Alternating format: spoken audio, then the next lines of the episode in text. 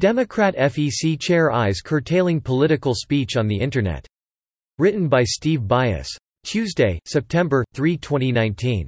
The FEC Federal Election Commission has no business policing the truth or accuracy of speech of any kind by American citizens on the Internet, said Lee Goodman, a former chairman of the FEC, last week in response to the announced plan by Ellen Weintraub shown, who now chairs the FEC, to conduct a symposium this month with the goal of identifying effective policy approaches and practical tools that can minimize the disruption and confusion sown by fraudulent news and propaganda in the 2020 campaign.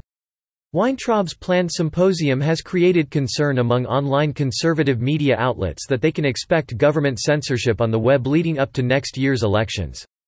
Goodman is a Republican, and this is not the first time that he has expressed concern that liberals, such as Weintraub, have used the government to target conservative media in the past, and can be expected to repeat that censorship in the future. Goodman said he opposes censoring any media outlet, and sees Weintraub's summoning of tech giants such as Google, Facebook, and Twitter to her symposium as an effort to get them to police conservative websites. I concluded that conservative speakers and press would always be held to a double standard if government got to regulate them. Now the hook to get Drudge referring to Matt Drudge's news aggregator site Drudge Report is something vaguely defined as disinformation, however that might be defined, the FEC has no business regulating the Internet or browbeating Internet platforms to censor American citizens. Goodman insisted. Goodman probably has good reason to be concerned about Weintraub's intentions. An activist Democrat, Weintraub challenged President Donald Trump's assertion that voter fraud in New Hampshire cost him that state in the 2016 presidential election, and also caused the narrow defeat of Senator Kelly Ayotte, a fellow Republican. Using FEC letterhead, Weintraub dismissed Trump's assertion in February 2017, the scheme the President of the United States alleges would constitute thousands of felony criminal offenses under New Hampshire law. Weintraub's interjection of herself into the dispute led the group Cause of Action to call for her to be investigated for ethics violations.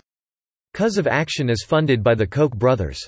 Weintraub defended her remarks by saying that the violations alleged by President Trump would be a violation of federal campaign laws, and therefore within her field of jurisdiction. Of course, making a public statement on an alleged violation of federal laws without first conducting any investigation into Trump's charges would seem to reveal that Weintraub is speaking more from her position as a partisan Democrat rather than as an objective chair of the FEC. Weintraub is married to Bill Dauster, who has worked for two Democratic U.S. Senators, Chris Van Hollen and Russ Feingold. Feingold was a senator from Wisconsin who co-authored the notorious McCain-Feingold Law, which was designed to regulate political speech in the United States. Weintraub claims that her September event is a reaction to the alleged efforts of the Russian government to influence the 2016 presidential election. The event will be co-hosted by PEN America, a group that has been highly critical of Trump for his criticisms of the liberal media. Goodman argues that the symposium is beyond the scope of the FEC's jurisdiction. He said if someone needs to investigate fake news emanating from a foreign government, it should be the FBI, not the FEC. The FEC's only role is prohibiting foreigners from spending money to influence American elections, and foreign propaganda should be policed by the FBI and the Department of Justice. Such efforts to use agencies of the federal government to regulate political speech are not new in the United States, in spite of the clear wording of the First Amendment. For example, the Fairness Doctrine was used for years by the U.S. Federal Communications Commission to require the holders of broadcast licenses to present both sides of controversial issues of public importance. The FCC said such coverage had to be honest, equitable, and balanced. The effect of the ruling on radio was to essentially remove any sort of political commentary from the radio airwaves, replacing it with music, sports, garden shows, and home improvement programs. In 1987, during the administration of President Ronald Reagan, his appointees eliminated the rule, opening the airwaves to the phenomena of conservative talk radio, led by such personalities as Rush Limbaugh. In the vote to rescind the Fairness Doctrine, which passed 4–0, FCC Chairman Dennis Patrick said, We seek to extend to the electronic press the same First Amendment guarantees that the print media have enjoyed since our country's inception.